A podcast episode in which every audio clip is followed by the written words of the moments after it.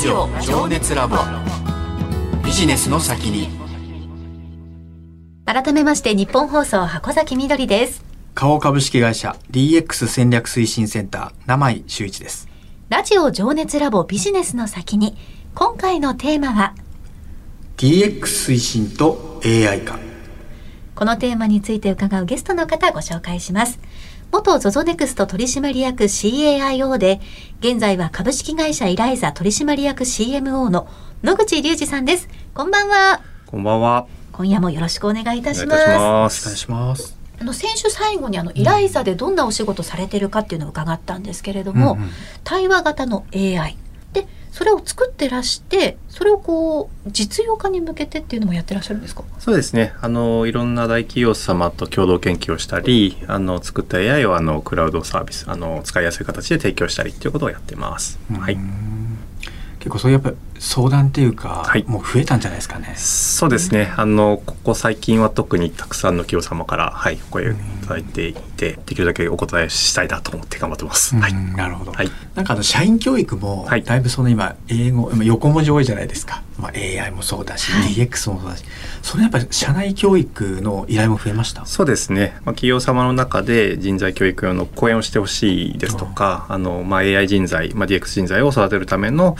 えーまあ、教育の手伝いしてほしいみたいなこともあの声かいただくことが増えてますね。うん。はい。やっぱ社内の啓発ってすごく大事であの我々も勉強会とか結構やるんですけど、はい。やっぱそういうところに外部から、うん。あのにお願いするっていうケースが非常に多くなったんでね。はい。なんかそういうことも多分増えてるんだろうなと思って。あそうですね、はい、増えてます。はい。あの気になるキーワードで2025年の崖というのを聞いたんですけれどもはいこれはどういったことなんですか？はい、これはですねあのいわゆるその2025年までに古いシステムをちゃんと刷新をしておかないといわゆるレガシーシステムと言われるものですよね、うん。を刷新しておかないとその運用保守とかに非常に工数割かれて新しいことできないよってことと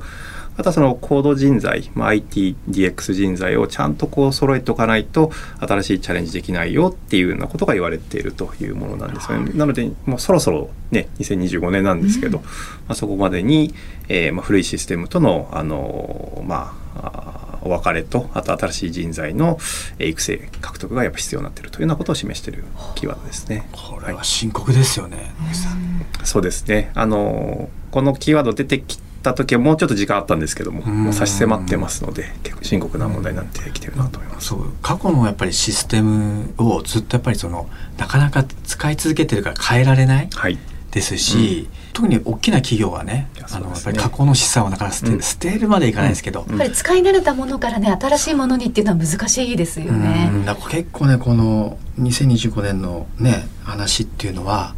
意外に結構ねどこの会社も苦労してんじゃないかなと思いますけど、してますね。あので一方でやっぱ新しい新興企業っていうのは、うんあのアメリカとかもそうですけども、あのもうまあ AI なりをふんだんに使ったような新しいシステムにおいてビジネスをどんどん変えていってるわけですよね。うんで、まあ、こういった状況がある中で、まああのまあ、既存の業務に定着してしまったとあえて言いますけども、まあ、レガシーシステムをどうこう刷新して新しいその新興企業に立ち向かっていくかということがやはり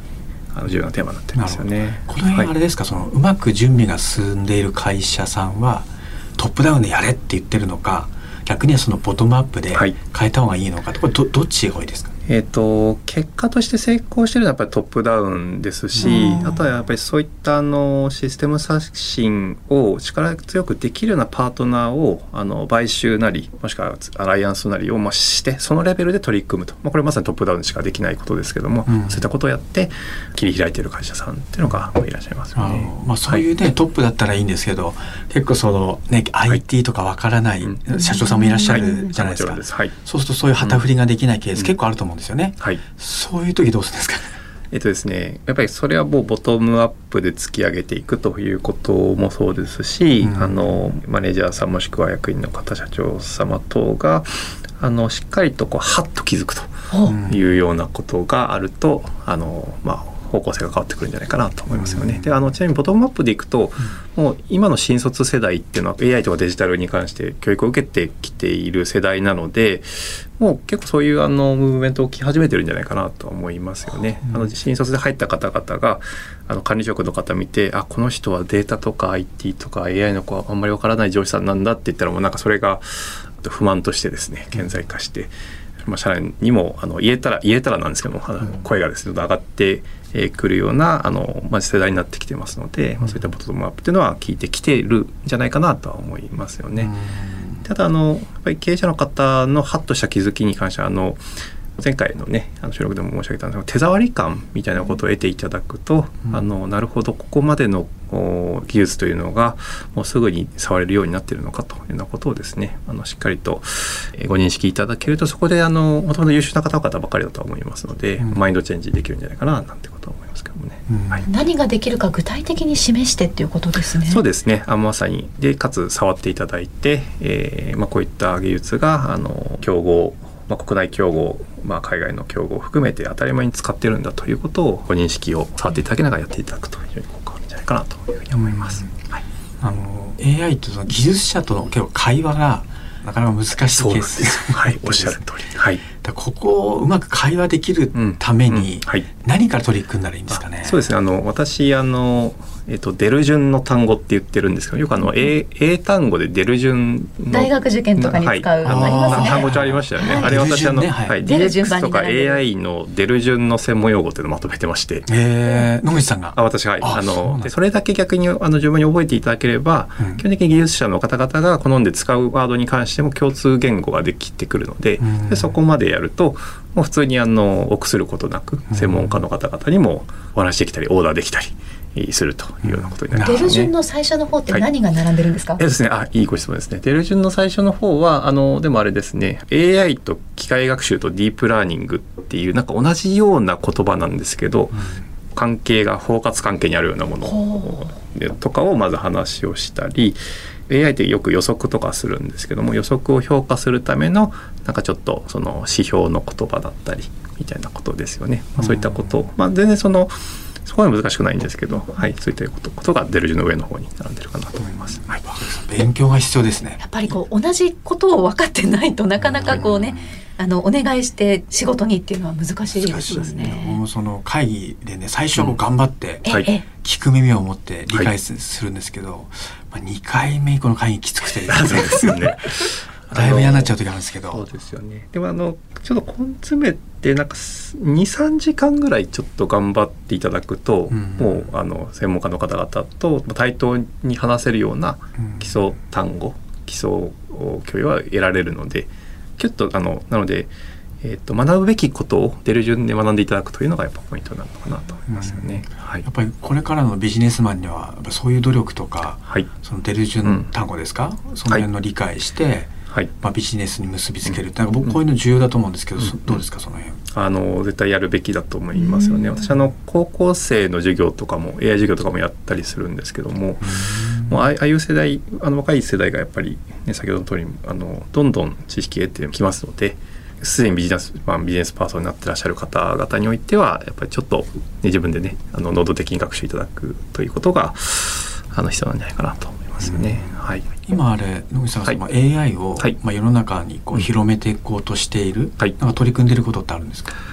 そうですね。あのー、一つはあのソフトバンクさんと高校生用の AI 教材みたいなのを作ったんですよね。でなんか個別に高校生向けに授業もやってたんですけど、まあ、そういったことをたくさんの高校に広めたくて、まあ、そういったことをソフトバンクさんとやっていたり、はい、そういう高校生が学ぶぐらいから入ってった方が、うん。うん、はい、なんか学び直しにはいいなと思ったんで。うんだ社会人向けってそういうのあるんですか？そうですね。社会人向けにもあの、まあ、提供してまして、うん、あの私がずっとこうマンツーマンで講演とかしていったものを体系化してあのスマートフォンアプリをあの使うことによって AI を学べるっていうようなものをや作ってましてそれはあの対話型でよくあのメッセンジャーアプリとかであの左と右にこうメッセージがこうやり取りされるやつあると思うんです、はい、ああいう形で AI 先生が話して生徒さんわからない AI のことわからない生徒さんが話してどんどん AI のことについて少しずつ理解してもらうっていうコンテンツを作ってましてそれはあの社会人さん向けに出してますね。はい、い。いですね。移動中とか、あおあの隙間時間でできるので。はい、なるほど、はい。今はあの東大の松尾先生と一緒にやられてるんですけど、はい。はい、どういうその社会になっていくとかってなんか展望ありますか、そうですね。あのヤイザーのあの技術顧問として東大の松尾先生、ね、うん、あの本当に AI の世界の私宝だと思って慕ってるんですけども、うん、まあ、彼なんかとも対話させていただきながら今目指しているところがありますが、えっと、もうホワイトカラー業務の一定の割合を AI が担うという世界ですよね。まあ、これは実現できるだろうということで先生ともお話しながら実現をしていたりしますよね。でこれまではなんかその反復的な作業をですねあの AI とか機械が置き換えるんじゃないかと言われてましてで何かあの知識が必要とかあの考え出すことが必要って言われてるそのいわゆるホワイトカラー業務は AI なかなか置き換えられないんじゃないかと言われてきたんですが、まあ、書いたり読んだり話したりできる AI ができていることによって、えー、ホワイトカラー業務も、まあ、一定やっぱ AI で代行できるだろうということで、まあ、議論しながらそれを進めていたりいたします。はい、あれですかもう自分の例えば、うん、はい。コピーロボットができるそういうことなんですか、そうですね。あのー、コピーロボットまさにそうですね。を隣に何台か作って、うん、で自分がやってるその例えばですけど何か電話を受けたとしてその後なんかメモを記録してなんか上司に報告しなきゃいけないみたいな作業あると思うんですけども、うん、電話を受けて話したらもう勝手にメモとか書いてくれてて、うん、なんならメール送信はしてくれてるみたいなところはあの実現できると思うので、はいまあ、そういうコピーロボットさんをイメージしてあの自分の業務をどんどん割り振っていくということ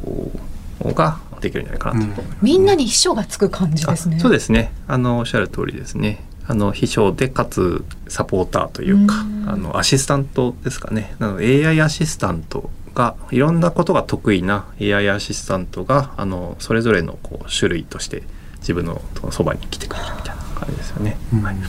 ね、もう一人自分がいたらいいのにと思うと結構あるじゃないですか。まさにでも例えば本当にあのこの今お話してる内容を、うん、えー、端的にまとめなさいみたいなことを AI にやらせると普通にまとめてくれたりするんですよ。今作家の篠崎さんがわーってなりましたけどまさにあの番組の放送後期とかがすぐできるってことですね。ああおっしゃるです、はい、あのまさにそういう なので人が会話しているものというのは AI が読んで理解してこういうことでしたよねみたいなことをまとめることができるんですよね。はい、これがあのもう実用段階に来ているので。なるほど。はい。いつぐらいに世の中に出てくるんですかね？あ、もうえっと、実はイライザはその企業様と一緒に共同をしていて発表もしてるんですけども、うん、もうそれに先ほど言ったようなことがもう実現できているという、うん、はい、ことになってます。はい、野口さんがその実現したい社会、はい、まあ、AI を使って、はい、こういう世の中になるといいとかなんかそういう構想ってどんな構想があるんですかそうですね。あの少し長いあの期間の話でいくとやっぱりこの子どもたちが、うん、あの学びを止めずにあのワクワクして技術をどんどん活用する側になっていくような社会になるといいなと思ってるんですね。これあの逆に言うとあの AI がいるなら自分も頑張んなくていいじゃないかっっていうふうになりがちなので、うん、それはやっぱりそういうふうにはしたくないと。で逆にあの AI を使いこなしてどんどんそのチャレンジをしていけるんだというふうにあのマインドチェンジをしていって、うん、まあ、そちら側の方向にこうトーンを変えていきたいなというふうに思ってますよね。はい、まだまだそういう風潮じゃないですかね、うん、今は。今はもうあの本当にむしろあのこんなに AI とかあのデジタル機器がいろんなことやってくれる世の中だから私は何を頑張ればいいのっていう声がですねやっぱりたくさん聞こえてくるような状況になっているのであの切り替えていきたい、世の中的な風潮を切り替えていきたいなと思いますね。私もあります経験でその AI っていうと、なんかみんな仕事を捉えるって思っちゃうから、うん、なんか僕の部署 DX なんでね、はい、あんまよく思われないんですよね。うん、そうじゃないってことですよね。そうなんですよ。おっしゃる通りね、はい、なんかそうじゃないといわゆる AI を使うことによって自分の仕事も楽になるし、うん、違う仕事ができるというはい、そういうマインドチェンジが必要ですよね。ですね、うん、ということで今名前さんに DX 推進と AI 化まとめていただきましたけれどもえ先週今週と2週にわたりまして元 ZOZO ネクスト取締役 CAIO で現在は株式会社イライザ取締役 CMO の野口隆二さんにお話を伺いました。ありがとうございました。ありがとうございました。ラジオ情熱ラボ。ビジネスの先に